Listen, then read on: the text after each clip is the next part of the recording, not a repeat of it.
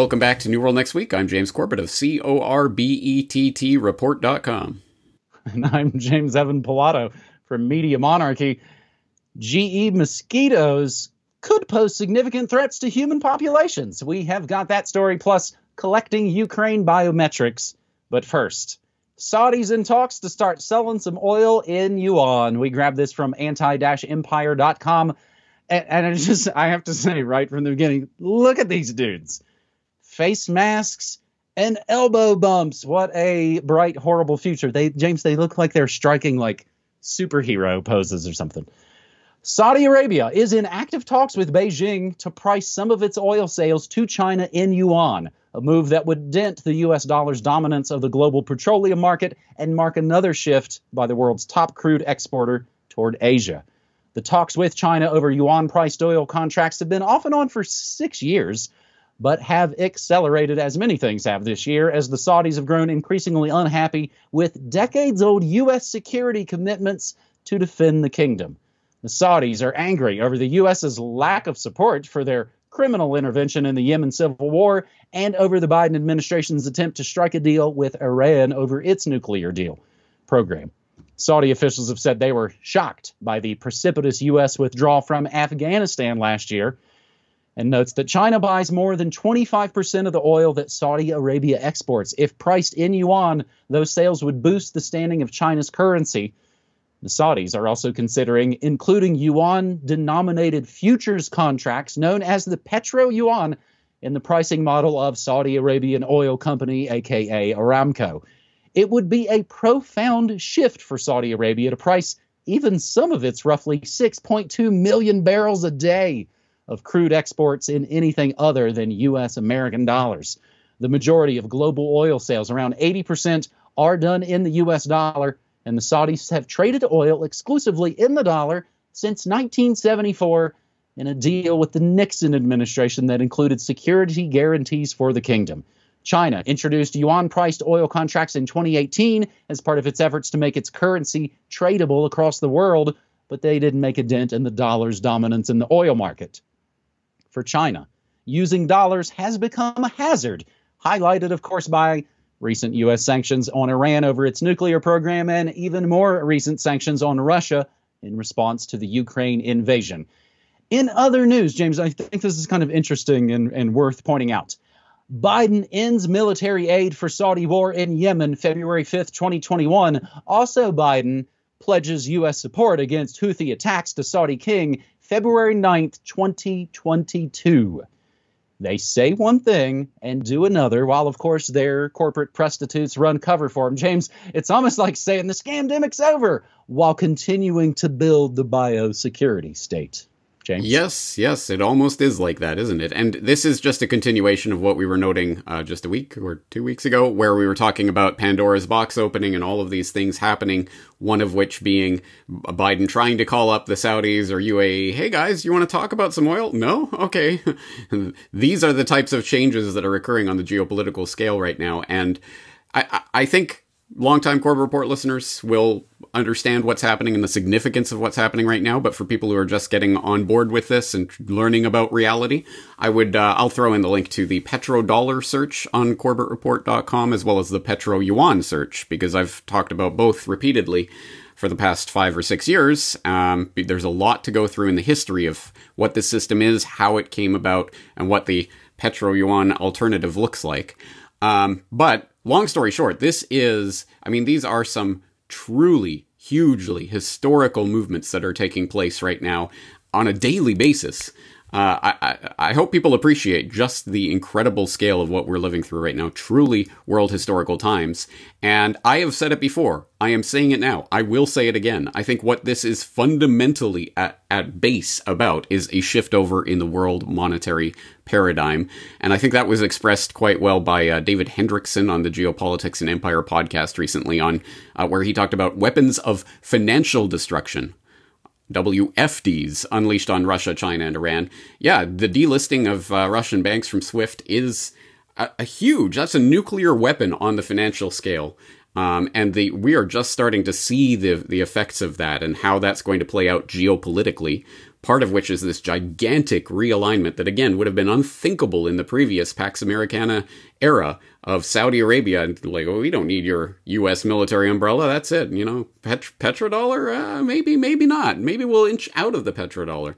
So again, that's a pretty huge development in and of itself, but that isn't the only development, obviously. Um, for example, we could point to United Arab Emirates chooses solidarity between oil producers over military allies, talking about how the Gulfies play the blob like a fiddle. Um, which goes into more of the United Arab Emirates side of this. Pakistan has also, uh, for example, um, Pakistani uh, President Khan has been meeting with Putin even during this Ukraine crisis which drew some controversy. Don't worry, guys. It was a, we pre-planned this a long time in advance. We just had to go through with this meeting. We're not we're not siding with the Russians, but Pakistan increasingly looking like it might be open to relations with the Russians. Again, unthinkable because during the Cold War, Pakistan was not on the side of the Russians. So, um, some some huge things. And I have heard chatter, rumors, that uh, the Organization of Islamic Cooperation meeting that is due to take place next week uh, in Pakistan, which will, of course, feature all of the OIC members, uh, if not heads of state, at least foreign ministers or wh- whichever high ranking ministers they send, um, will be there in Islamabad for the conference on March 22nd. March 23rd is Pakistan Day.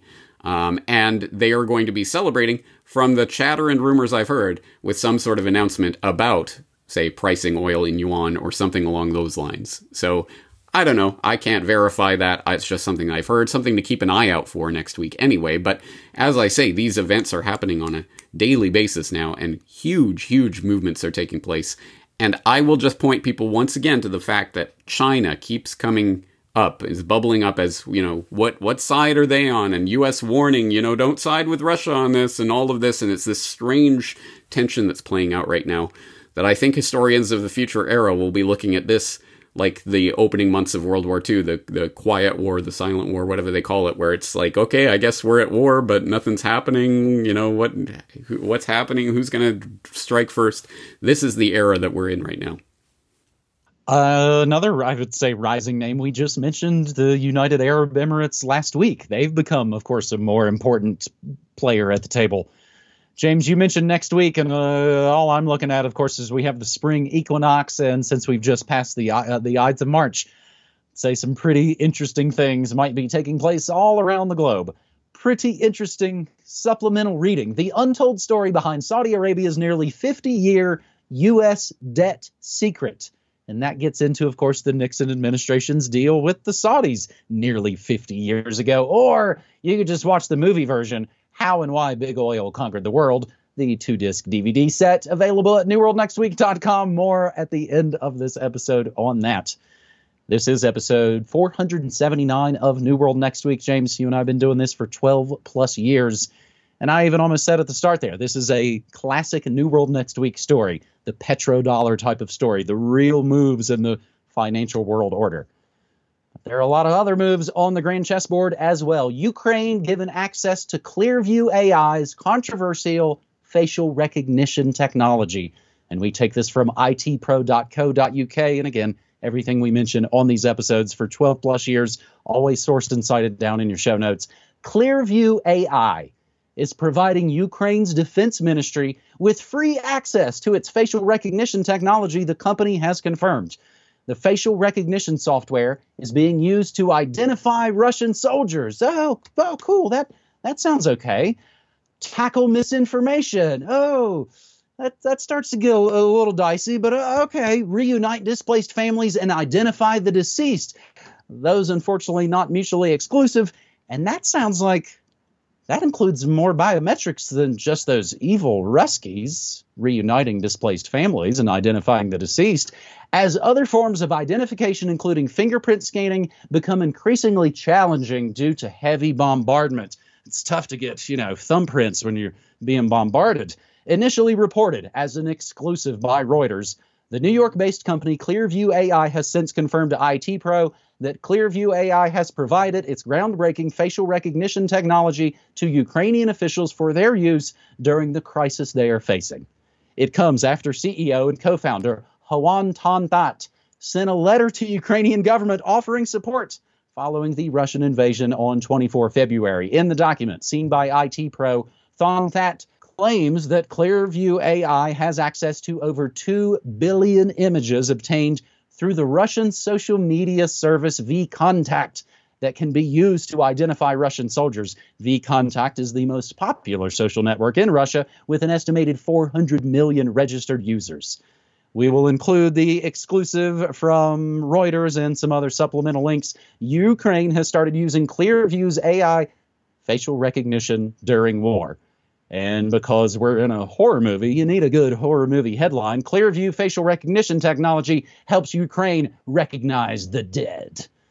And you can even just read their Wikipedia page, where I learned, James, that Clearview's lawyers are the ones that successfully helped argue the landmark Citizens United case to the U.S. Supreme Court, resulting in, of course, corporations are people. Other lowlights I've covered on Morning Monarchy, James. This is uh, interesting. You just mentioned you'll include the search for Petro Yuan and Petro Dollar on Corbett Report. I doubt I have many hits on Media Monarchy for Petro Yuan. You have zero hits for Clearview on CorbettReport.com. So, so I got you covered. Clearview AI broke Canadian privacy laws with facial recognition tool February 2021. Clearview's facial recognition app just been used by all your favorites at the Justice Department, the Immigration Department, Macy's, Walmart, the NBA, Best Buy, Homeland Security, Miami Police, Philadelphia Police, Indiana Police, New York Police, Kohl's, Wells Fargo, Bank of America. You know, those good folks. That goes back to February 2020. But the most recent, James, Clearview launches facial recognition tools to deblur images and remove masks. October 2021. That seems vaguely important in the scamdemic era. So, James, you, you can assure me none of this will fall into the hands of the bad guys, will it? Uh, uh what, go, uh, assuming you don't already think the neo Nazis we're now supposed to love and support aren't bad, James. Right. Yeah. W- wait, there are good guys. wow. Cool. I news to me. I haven't seen any yet. Um. Yeah. Exactly right. And uh, thank you for covering the Clearview side of this. Um. On facial recognition in general, I will point people back to my conversation with Michael Maharrey of the Tenth Amendment Center from uh, to the early 2020, just before the scamdemic hit, um, on the facial recognition pushback that was happening uh, legislatively in various uh, municipalities around the United States passing ordinances that they will not use facial recognition for policing and what have you. Um, so that was a movement that was gaining some traction and attention before the world changed forever into the next new normal, blah, blah, blah, whatever.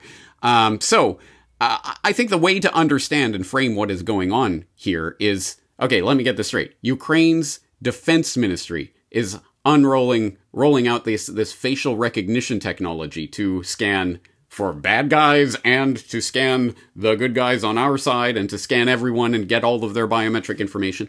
You know, that seems to me a tacit admission of something that I think both you and I have tried to warn about for many years now. Facial recognition is a weapon system.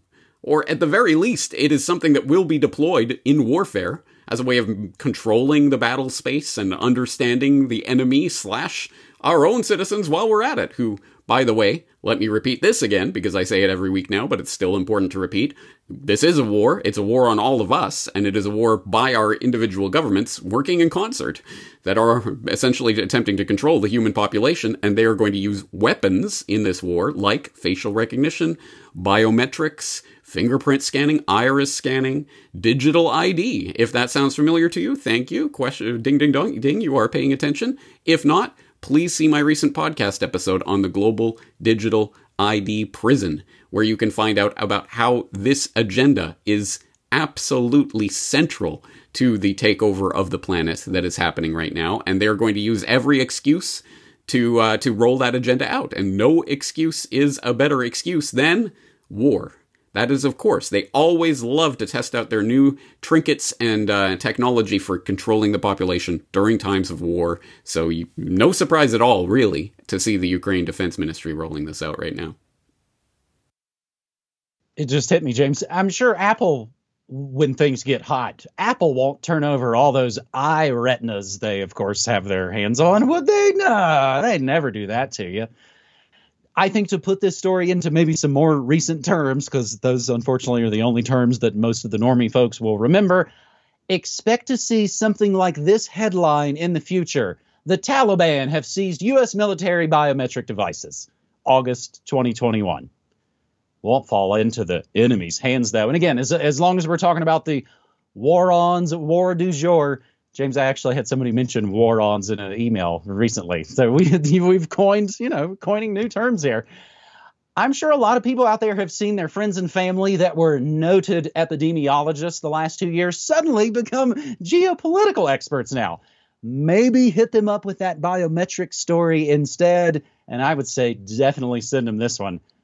Deleted web pages show Senator Obama led effort to build Ukraine based biolab. Recovered by the National Pulse, the 2010 article raises serious questions about U.S. government activity in Ukraine stretching back almost two decades. Fake right loads the gun, fake left pulls the trigger. Let's jump to our final segment here on New World Next Week, episode 479. Again, James, we've talked about all of these stories before, but they keep coming back again. It's almost like they, you know, when they run selections to try and, you know, get you to vote the right way. Scientists to release GMO mosquitoes funded by Gates in California and Florida. We grabbed this from Miami Standard.news, James, which sort of looks like a regular normie news site. And then I'm seeing links to, of course, InfoWars and other places, because, of course, it is an information war. Millions of GMO mosquitoes funded by the Bill and Melinda Gates Foundation are set to be released in California and Florida. The EPA greenlit the release of the GMO mosquitoes as part of a pilot program to crowd out natural mosquitoes in selected areas of those two states. The mosquitoes were made by UK based biotechnology firm Oxitec, which is funded by the Bill and Melinda Gates Foundation in an effort to combat insect borne diseases such as dengue fever, yellow fever, Zika virus, as reported by the Epoch Times. According to Oxitec, its sustainable and targeted biological pest control technology does not harm beneficial insects like bees, because we already killed all those things with the with the, with the Roundup, and of course butterflies, and is proven to control the disease-transmitting Aedes aegypti mosquito, which has invaded communities in Florida, California, and other U.S. states where they've tried this before. The pilot program in Florida, which was given a head start last year, faced backlash from residents who criticized the EPA. The EPA did not require peer review or basic preliminary caged trials in Florida and Texas and excluded adequate public comment by not posting relevant documents when they approved the trial, said Jaydee Hanson at the Center for Food Safety. Others felt the EPA didn't consider unintended consequences. In March, a panel of independent experts testified to the Florida Keys Mosquito Board that GE mosquitoes could also pose significant threats to sensitive ecosystems and human populations in the Florida Keys, as reported by the Daily Mail. Genetically modified mosquitoes cleared for release in California. Another article from Gizmodo. Now, while that's happening, and wildly headlined and marqueed, this next story already happened three years ago and failed. Genetically modified mosquitoes breed in Brazil, September 2019. After a field experiment between 2013 and 2015, genetically modified mosquitoes are breeding in Brazil. According to the researchers' original plan, all released mosquitoes and their offspring should have died. An attempt to contain the populations of the yellow fever mosquito in Brazil have failed. It appears that gene mutations may have been transferred to the local population. The gene modification called OX513A in the mosquitoes was designed in such a way that the first mosquito's descendant generation of those mosquitoes, known as F1, would not reach the adult stage and thus not be able to reproduce, except they did.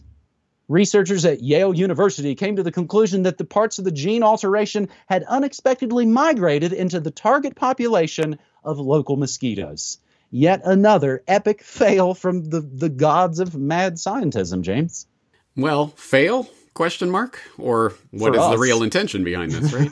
um, you're exactly right. I mean, we have talked about this for many, many years. I will throw the way, way, way back link to episode 66 of the Corbett Report from 2008 on vaccines as silent weapons, where I played the clip of uh, Gates releasing the mosquitoes as flying syringes into the audience. You know, huh? You know, hey, this is what we're gonna do in the future. Huh? This is this is vaccination in the future. Remember that? Yeah, mm, Pepperidge Farm remembers, and so does the Corbett Report. So I'll throw that way, way, way back link in. But yeah, you got to hand it to the, these globalist minions when they say they're going to do something you better believe they're going to at least try. They're going to try to do exactly what they're telling you they're going to do. And on that note, I will actually have uh, something more to say in the newsletter this weekend about the next steps in the unfolding, not stopping biosecurity agenda that is not over. Don't worry about that. There is there are timelines, roadmaps, all sorts of things where they're telling you exactly what's going to happen, giving you specific dates.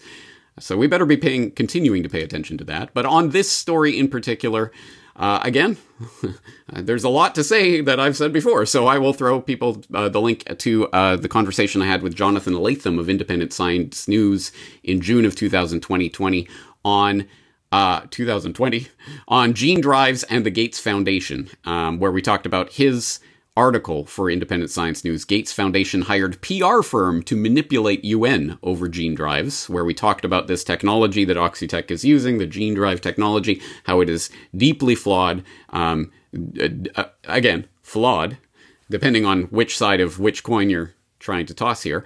Um, but it, that the the science around it has been manipulated and PR'd and spun, and of course, we did mention genetically modified mosquitoes are breeding in Brazil despite biotech firms' assurances to the contrary. But don't worry, that Gizmodo article we're linking to will tell you that, oh, that that article was that that was dismi- that that was debunked. Uh, you know, there was a there was a lack of compelling evidence surrounding that uh, 2019 paper that showed, hey, you know how we said these guys aren't going to be able to breed uh, past this the first generation? Well, it seems they are.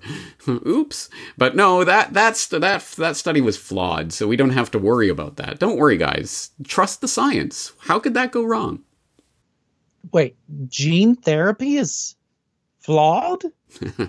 gene drives, okay. not gene therapy. no, sorry.